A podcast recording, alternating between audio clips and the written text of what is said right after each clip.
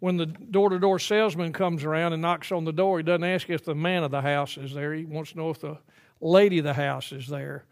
Because he'll lay some sob story on her about his kids are starving if he doesn't sell so many vacuum cleaners or whatever he's selling. He's going to lose his job and his kids will be hungry. And sometimes I think they play on ladies' emotions. And all a man thinks about is how much it's going to cost.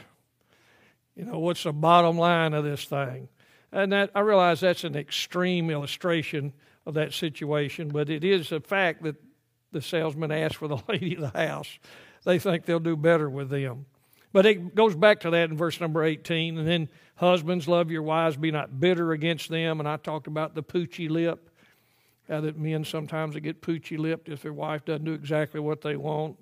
Children, obey your parents. Fathers, provoke not your children. Servants, obey in all uh, things. That's the idea of being an employee. We're Christians ought to be the best employees that a company has. Uh, we ought to be on time. We ought to be there. I, you know, I grew up with the idea that if you had a job, you were happy to have a job. You were glad to have a job, and you couldn't wait to get there because not necessarily if you loved the job or not, you loved the paycheck you got uh, at the end of the week or two weeks, whatever it was. But as Christians, we ought to have the right attitude about work. If work's a drudgery and you hate it and can barely drag yourself there, do everybody a favor and quit. Find something else to do. Uh, but our job ought to be enjoyable. And uh, the Bible says, Whatsoever you do, verse 23, do it heartily as to the Lord and not unto men why? Knowing that God's the one who will reward me for doing those things. But he that doeth wrong shall receive for the wrong which he hath done. There's no respect of persons. Masters, as we started off a minute ago, give unto your servants that which is just and equal, knowing that ye also have a master in heaven. And the master is the boss man, he's the one who leads things. Uh, the realization is that our faith has to be real enough to affect every area of our life. Every area family, friends, the workplace, uh, every single personal relationship should be evidenced by the fact that we have what? Been with Jesus. We're supposed to be new creations, new creatures in Christ. Second, Second Corinthians chapter 5, verse 17. So our our appearance, our activity on the job site ought to be that, hey, they can count on this person. They're not, maybe they're not the flashiest, but they're the steadiest we've got. Uh, I understand now, you'll hear uh, employers advertise, we're looking for employees, we'll start at this rate, you can work up to this rate. All we need is for you to show up. And, and we need churches and God's people ought to say, hey, we, we've been that way. That's, that's our attitude, has been our attitude. And I see that in a lot of the young people we have here, by the way, uh, as I've been around them in, in work uh, situations. So, masters, given to your servants that which is just and equal, knowing that ye also have a master in heaven. And that ends this section. And it changes tone in verse number two, continue in prayer. But the workplace, we ought to be the most trustworthy, the most productive employees. We ought to do it when the boss is looking and when the boss isn't looking. You ought to just do your job, do your job, do your job. When I worked at the phone company, I worked with a guy. Uh, he they they called him one name, I never did figure out why, because it wasn't anything to do with his real name. But I just let that go. But he was the fastest worker in the entire work center. And so I was out working with him one day, and I thought, well, I'm going to see if I can work as fast as he does. So I speeded up, splicing wires, you know. And I looked over there, and he was he had picked up. He was doing more. He had like four pairs through his fingers at the same time, and squeezing these caps on them. And I was doing two, so I tried to do three. And after a while, I finally said, "Hey, I'm not going to be able to beat you." He said, "No." He said, "I'm still just idling along." He said, No matter how fast you go, I can go faster. And I asked him this question. I said, Then why don't you do it all the time? The company, the company makes more money that way, and the more money the company makes, the more they can pay the employees. That's the way I always looked at it. I, I never looked at it as being a company man or a, or a scab or whatever you might want to call them. I just looked at it, hey, if I can make my boss more money, then he can pay me more money. And this was his answer I don't get paid any more for doing it any faster. And so uh, I was making the same money he was making because I was topped out by union scale. And he said, I don't get paid extra for working more, so I'm not going to work more. I think that's the wrong attitude. I think that's the wrong attitude. He ought to have been trying to pass on to all of us his tricks of the trade. He taught me a few, but he said, I'm still going to outdo you. You're not going to be able to keep up. So I, I did the best I could do and, and just realized that I wasn't a number one on the, on the totem pole where that went. But we ought to be the most productive. We ought to view our job. I realize this is practical, you know, but we ought to view our job as service to Christ. Whatsoever you do, do it heartily as unto the Lord, the Bible tells us. And here, it, you know, we work on staff here at church, whether it's cleaning, housekeeping staff, or Mother's Day out staff, or pastoral staff, or office staff. We have the joy of being able to work mostly with saved folk. And we, I think we have a good environment here. But the fact of the matter is, all of us ought to view our job as service to Christ. And when you get a paycheck from First Baptist Church of Atoka, obviously you are serving the Lord, at least in the, in the ministries we have here. God will honor you for your faithfulness. You'll earn a reputation. You will earn a reputation among the people you work with and the people you work for, and they'll respect you for that. And when hard times come, if you've been a faithful witness, say a word for the Lord, God will open doors of opportunity for you that He would not have opened if you were a slacker on your job. You'll gain opportunities to witness. It may take months, perhaps even years, but the, the door will swing open. Again, when I worked for the phone company in South Carolina, we had went to work at 8 in the morning, and we were supposed to get a break somewhere around 10. But what almost all the cable splicers and linemen did was they got their jobs, got all their the supplies for their jobs, got in their trucks, went out to their job site, set up like they were going to go to work, and then they went and got something to eat. And sometimes it's you know eight thirty, quarter to nine, nine o'clock, and they're already down at the restaurant and sitting around for 35, 40 minutes or an hour. And I got tired of that. And so uh, I'd, I'd go on out to the job site and I'd just go on to work. It, it, didn't, it didn't make some of them happy. My boss showed up one day, said, Where's everybody else? I said, You know where they're at. You used to do the same thing. They're down at the restaurant eating gravy and biscuits. And he said, Well, what are you doing here? I said, Just trying to do my job, buddy. Just trying to do my job. And I, that's not because I'm some special person, but I was driven to that because I felt like I was cheating my employer, and I didn't want to do that. We'll gain opportunities, and I got some because of, of how I lived. Uh, I got some blowback because of how I lived as well. Uh, but you're going to have that anyway. So I'd rather get blowback serving God than blowback not serving God, that's for sure. In chapter 4 and verse number 1, that word give means to render on your own part. I owe, so I'm going to respond. I'm going to give. People in this, in this day, in Bible times, got paid every day.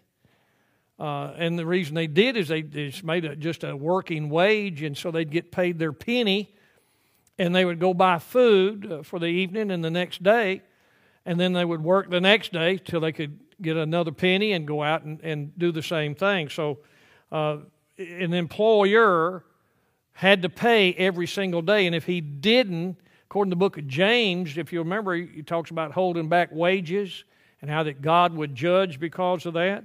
So masters, employers, bosses are supposed to give to their employees, excuse me, that which is just and equal. The idea of equal uh, means fairness, but the idea behind it is this treat your employees the way that you would want to be treated if you were an employee. That's a pretty good rule of thumb. And closely mirrors the golden rule doing others as you'd have them do unto you. Employers are required to treat their employees with respect, prompt pay, James chapter 5 and verse number 4, proper pay. You say, well, you didn't, you know, I'm only going to give you a half a penny today or going to, only going to give you this. It ought to be proper pay. You find that also in James chapter number 5, verses 2, 3, and 5. No class warfare. uh, I despise class warfare, where people say, well, this guy makes so much money, that's not fair. It may not be, but it's not affecting you. The fact that, that George Soros has got billions does not affect me financially. He may be trying to influence the government, but as far as him in, in, his money doesn't affect my money. Bill Gates, same way. Bill Gates got all these billions of dollars. So what? We're not supposed to be mad at them because they've got a lot of money. If, if they've cheated, God will deal with them. But this class warfare that you see hyped up by some politicians is, is wrong. It's wicked. We're not supposed to have that kind of attitude towards others who have been more blessed financially than, than we have. And in the United States of America, you can just about be anything you want to be, anything you're willing to work hard at. You can learn and, and get a job doing and, and uh, move forward in your life. And, it's, and if you don't have an, enough money, it's not because somebody else has got more money. That's, that's just a wicked idea uh, all the way around the, the edges of it. Continue in prayer, verse number two. Continue in prayer. We're shifting gears. Continue in prayer and watching the same with thanksgiving, with all praying also for us, that God would open unto us a door of utterance to speak the mystery of Christ, for which I am also in bonds, that I may make it manifest as I ought to speak. Walk in wisdom toward them that are without, redeeming the time. Let your speech be always with grace, seasoned with salt, that you may know how ye ought to answer every man and from here, he goes into personal statements, and we'll deal with some of those in just a moment. God hates laziness. You know that? It's one of the things he hates. It's in the book of Proverbs. So we ought to avoid that in our life by all means. A guy named Lightfoot said this. It's a pretty good statement. Long continuance in prayer is apt to produce listlessness. Hence, the additional charge that the heart must be awake if the prayer is to have any value. We're not blessed for the length of our prayers, we're blessed for the intensity of our prayers. How fervent are we? And if God allows you to pray fervently for an hour or two hours, I'm for you 100%. But if you just pray and you're just mumbling words and saying things and drifting here and drifting there, that's, that's not real good praying. Not sure it honors the Lord like we want it to. And Let's admit it, we struggle to pray. I asked the Lord today, why is it, Lord, that we're just so prone to let prayer slide by us? And yet, prayer is so important. The God of the universe made a way for us to communicate with Him. We can just close our eyes by our head, or if, even if you're driving and you can't close your eyes, please don't. If you're driving, we can talk to the God that made us. We can talk to the God that made this universe. He's made the way open for us to have access to Him, and we ought to treasure that. Continue in prayer means to give uh, constant attention, unremitting care to, to be constant readiness for. Uh, you know, when the Bible talks about to pray without ceasing, well, obviously you can't pray 24 hours a day. But the idea there is that a prayer is ever on your lips as you uh, go out to get something to eat and you sit down at the, the table or you sit down in a restaurant, wherever you may be, and you bow your head and you, you ask God's blessing over the food. And then as you get back to work, you thank God for His goodness and safety. And, and maybe just during the day, as things are going on, Lord, I need help with this. I'm struggling with this particular task. Or, Lord, my children are having a hard time at school with a certain course they're taking. And, and so we we live constantly in, in the atmosphere of prayer. That's the idea that's involved there. Watch, to give strict attention to, to be active. And 1 Thessalonians 5.17 is where you see that verse, pray without ceasing. We're to guard against some sudden calamity overtaking us. That's the idea of watching. Um, the enemy that we have is called Satan. But he's not our only enemy. He's our worst enemy. But we have a flesh nature that we would like to think we've buried deeply, but it's probably not that far below the surface. And then there's a world that draw, tries to draw and attract us. And doesn't it seem like uh, when you're struggling to, to live for the Lord, you have been praying and, and you're reading your Bible, Isn't it amazing how uh, something will jump up worldly wise that, that pulls at the, at the right point on your life to try to pull you back away from God? Uh, the, that's the mystery of iniquity that doth already work. It seems like the devil, he can't read our minds, but he can sure read our actions. And he's a pretty good judge of human character. Except when he starts talking about Christians. He didn't do too good with Job, did he? He said, He'll curse you to your face, God. Well, guess what? He didn't do that. With all at the same is at the same time. Read that down there with me. With all praying for us. Now we're supposed to continue in prayer, watching the same with thanksgiving, and thanksgiving is mentioned in praying in, in Philippians chapter 4 as well. With all praying also for us. And at the same time is what he means. At the same time, praying. We're to be praying as Paul admonished the Colossian believers for a door of opening, a door of admission for the gospel, an opportunity to preach. Now, Paul was in bonds. You'll see that there in verse number three. That God would open a door unto, of utterance unto us to speak the mystery of Christ, for which I'm also in bonds. He was chained to a Roman guard. Uh, you can chain the preacher, but you can't chain the Holy Spirit. Uh, God goes where He wants to go. And so, in this situation, the idea is for you and I to be praying today for God to open doors for our missionaries, uh, for God to uh, give us open doors to witness. Uh, Brother Gordon Horton up in Canada. Canada's a cold country, not just physically, but spiritually. It's a cold country. Um, he has taken to being involved with a World War II reenactment group. And they've made him chaplain and all that stuff, and he's gotten involved. He got a uniform, and he goes out to their things that they do. And they're starting to have those men and their families visit the church. He's been able to work with some of them spiritually and, and other problems in their life just because he's joined himself up with that. That's, now, that's an unusual door. It's not the norm that you would, I don't want every missionary doing that. But it's worked very well for Brother Gordon up there in Canada, and it's, and it's just kicked the door wide open for him to have a ministry to a group of men that he would never have reached any other way. And so we pray that God will open doors. And listen, our missionaries don't have to do things exactly the same way we do. As a matter of fact, they don't. Uh, you know, we give an altar call here at church, and I try to encourage people to come to the altar and pray or to st- pray where they're standing. But when I visited Brother Ed Hembry, and we were hearing reports in the late 80s, 89, 90, and on up, that we were hearing reports of dozens and sometimes hundreds of Romanians being converted at the same time. They'd fill up a football stadium. Of course, that's soccer to them. And they'd have a preacher there and preach the gospel and say, if you want to be saved, come forward and we'll take the Bible and show you how to be saved. The stands would empty out. But what they found out was those people were used to doing whatever a preacher said do. They were used to doing whatever a priest said to do. And so if you told them to go stand against that wall, if you want to go to heaven, they'd all go over and stand against that wall. And so they had to change their methodology. Invitations are a method, not a doctrine. The doctrine of drawing the net, that's a doctrine. The doctrine of, of trying to get people to come to Christ, yes. But how you do that's different.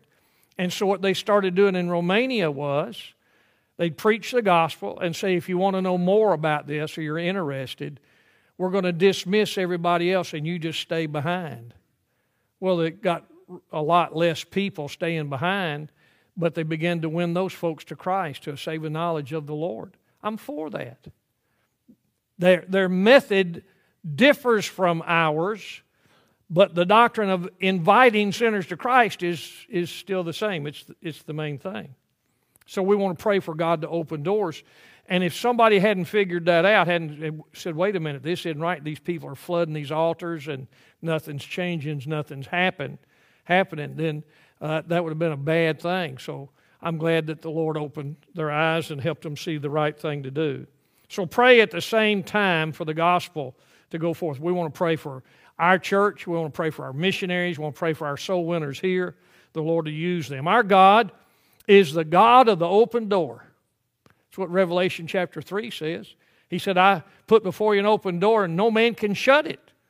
You haven't got a whole lot of strength, but what strength you've got, I've opened the door for you to go forth. That's the Philadelphian church in the book of Revelation, chapter 3, and I believe that's the church of the missionary movement. The Laodicean church is the church of liberalism and uh, lukewarmness. And if you'd seen some of the things I've seen recently, you'd understand why. I, for our Sunday school class, I played a, a little video of a preacher. They came walking in. It was really funny. He had a robe on, and vestments and even something around his neck. And behind him, all the choir came walking in. They're wearing blue jeans and t shirts, which, I mean, if that's what they want to do, is their business. But he got up there and he said, I don't need a book where somebody talked to a serpent. I don't need a book where somebody walked on water. I don't, and he went on all these things I don't need. So what I need to know is how important I am and how important you are. Just went on and on. I thought that man is preaching those folks straight into hell. That's false doctrine. But that's being propagated in our country. That wasn't some foreign country. That's the United States of America where that kind of stuff's going on.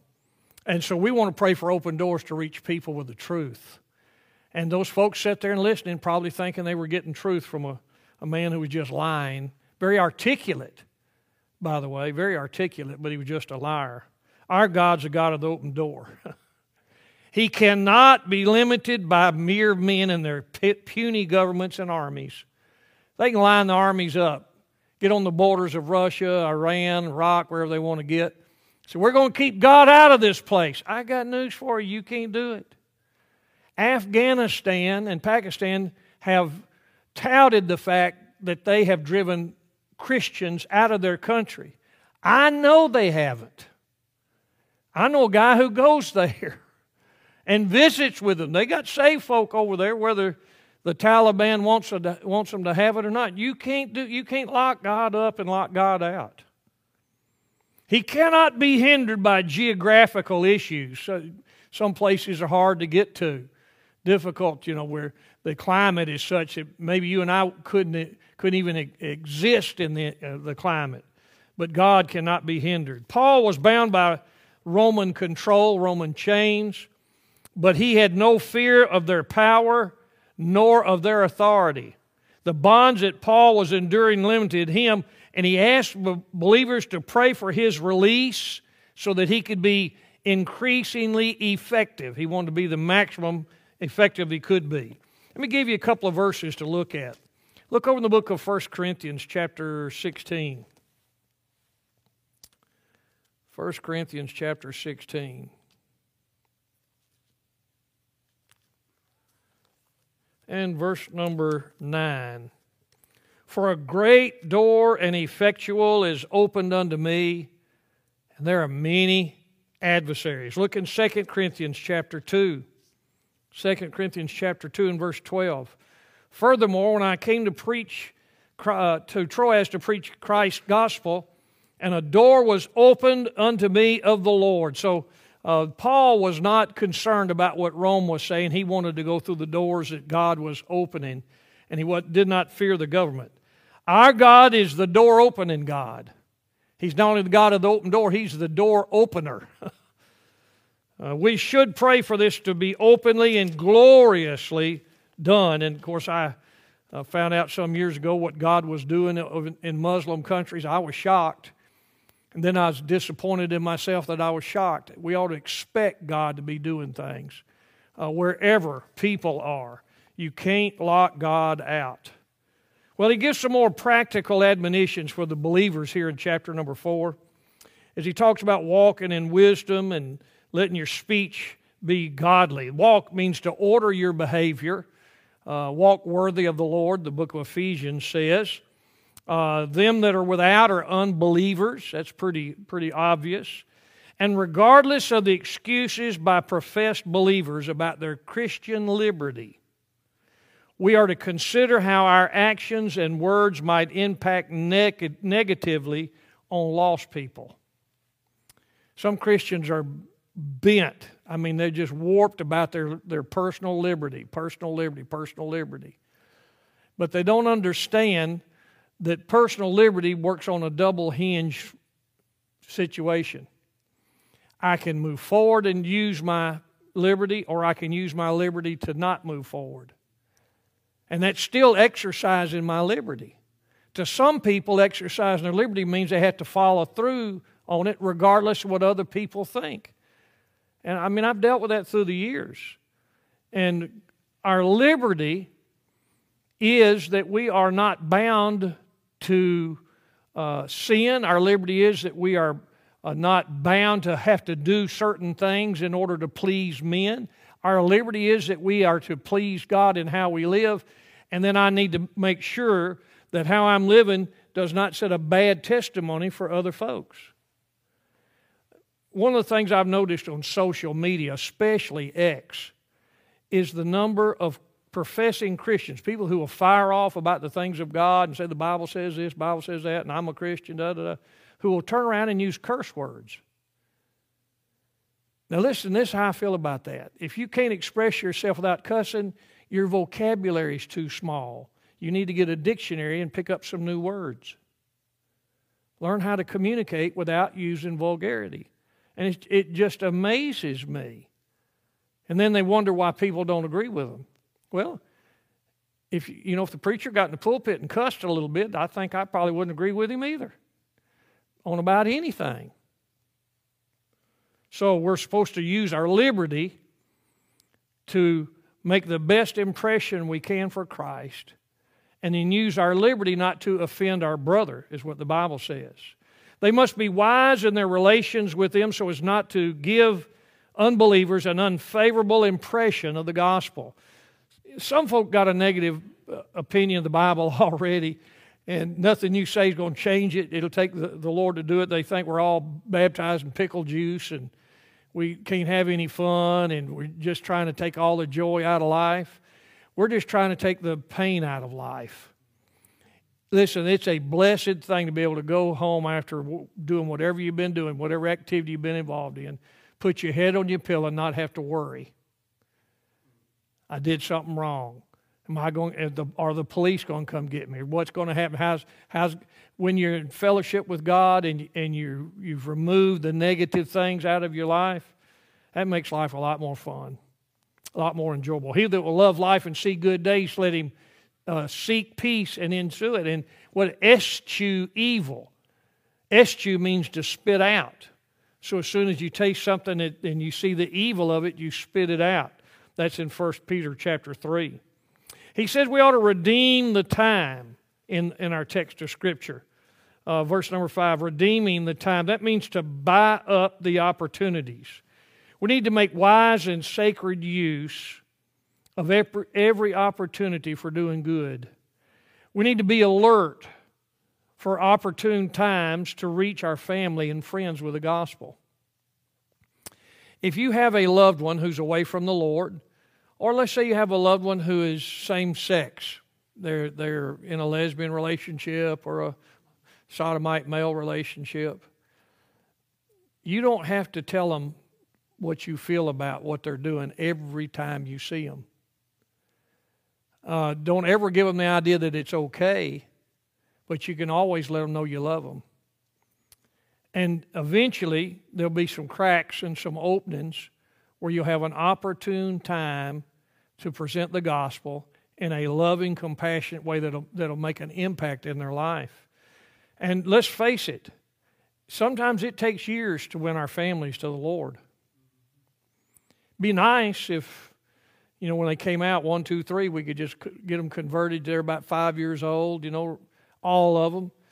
But it, that's just not a reality. Listen, sometimes you're going to have a once in a lifetime opportunity to reach people. And so we need to make sure that we've been redeeming the time, buying it up, so that we'll be in the right spiritual condition to, to give that witness and speak that word. Loose living Christians make good fodder for lost people to charge all believers with hypocrisy. I've been told that I and a bunch of hypocrites down there in that church, and I said, Well, the hypocrites in Kroger's too. Do you go in there? And the fact of the matter is, there may be some hypocrites in church, but all of them are in hell. And so we don't want to go there. And the best way I know to avoid hell is come to church and hear the gospel and get saved. Matter of fact, that's the only way I know to avoid it. Verse number six. Verse number six. Let your speech be always with grace, seasoned with salt, uh, that ye may know how ye ought to answer every man. Gracious speech, godly speech, so that none have to fear that you will speak out of turn or say something that's wrong, uh, hurtful, or mean spirited. We ought to leave the fragrance of Christ with every group we've been around. If you've been standing around talking with a group of men or a group of ladies or men and women, when you leave, they, there ought to be the fragrance of Christ left behind you because of the godliness of your speech. Seasoned with salt has the idea that we exclude corruption. Salt avoids corruption. As believers, we ought to be capable of defending or explaining our faith. You don't have to have a degree in theology to say, I found out I was a sinner. The Bible tells me that. And I believed it. And once I found out I was a sinner, I found out that Jesus died in my place on the cross and that Jesus came out of the grave. He didn't stay dead, and that Jesus went back to heaven. And if I believe on Him in my heart and trust Him as my Lord and Savior, I'm saved, and you can be too. You don't have to be a theologian, but we're supposed to be able to give a systematic answer. And that systematic answer has to be the process of salvation. You can only tell how it worked in your life, but that gives the outline, that gives the, the form of how God works with all sinners. Every sinner has to be convinced they're lost. If they don't think they're lost, they, they won't ever seek to be saved. Well, he gives us from the next several verses here personal statements about his friends and supporters. Uh, the labor we put forth is never forgotten by our Lord. Isn't that good news? As we read these, these men's names and what they did, a lot of that doesn't mean much to us. Tychicus, uh, you know, who's a beloved brother, faithful minister, fellow servant of the Lord. I sent unto him for you the same purpose that you might, he might know your state and comfort your hearts. Onesimus, you remember him? That's from the book of Philemon, a faithful and beloved brother who is one of you, that they shall uh, make known unto you all things which are done here. Aristarchus, my fellow prisoner, saluteth you, and Marcus, sister son to Barnabas. Anybody know who he is? That's John Mark of Acts chapter 13 and verse 13 when he left Paul and Barnabas when they were on their missionary work.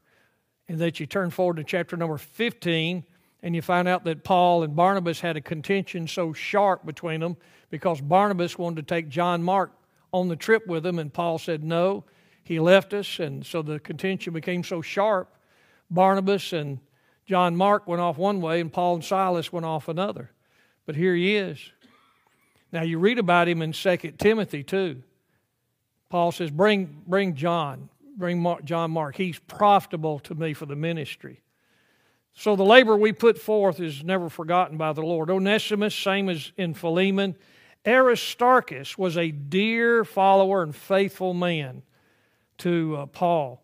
You find him in Acts chapter 19 and verse 29. You find him in Acts chapter 20 in verse 4, you find him in Acts chapter 27 and verse 2 when Paul is sailing off to Rome. Aristarchus was there with him, so that's he is pointed out. I've already mentioned to you John Mark, and you find that Acts 13 13 and then Acts 15 36 through 39. Then verse 12 and 13, Epaphras. He was introduced early in the book, but he is evidently from Colossae, and so Paul speaks of him, Epaphras, who, which is, who is one of you, a servant of Christ, saluteth you, always laboring fervently for you in prayers that you may stand perfect and complete in the will of God. For I bear him record that he hath a great zeal for you and them that are in Laodicea and them in Hierapolis. Luke, the beloved physician, we read about him in the book of Acts, don't we? Who's that next guy? What's that name? Got to say it louder than that. Demas. What happened to Demas? He loved this present world and he left Paul. 2 Timothy chapter 4. All these are personal events. Paul had confidence in these men at this time. Paul had confidence in Demas up to the point that he deserted him. And then he talks about this epistle that uh, the church of the Laodiceans, and likewise you read their, the epistle from, from them, and they're going to read the epistle I've written you. And say to Archippus, Take heed to the ministry which thou hast received in the Lord, that thou fulfill it. Maybe a young man who was stumbling a little bit, stung by the opposition, and it's easy to happen. The solution, excuse me, salutation by the hand of me, Paul. Remember my bonds, grace be with you all. I've never been locked up for preaching. I hope I never am. I wouldn't like that. I've been in prison uh, visiting prisoners and they slam them doors behind you. I want to tell you, that's a weird feeling when you know that you're in, locked up in a place and you can't just walk over and turn the doorknob and get out. I cannot imagine what Paul felt. but he didn't let it keep him from being excited about serving God and trusting the Lord. Let's be faithful to pray. Pray for open doors. If God, even if God doesn't give us the open door, He'll give it to somebody else. And let's keep our hearts in tune so that when we have some opportunities, and Brother Steve said a while ago, it's this time of year is sometimes best time of year to talk to people because they're, they're, they're already talking about Christ. And it opens some doors. May the Lord use us. Let's pray. Thank you, Father, for this section of Scripture we've read. And Lord, though we went through these personal things quickly, yet every one of these men is known to you. You knew what they did, you rewarded them, you told us you'd reward us if we'd be faithful. And Lord, all of us can be faithful. Give us grace to do so. And when we stumble and falter, Lord, I pray you'd send thy precious Spirit to woo us and to draw us back to thee. In Christ's name we pray. Amen.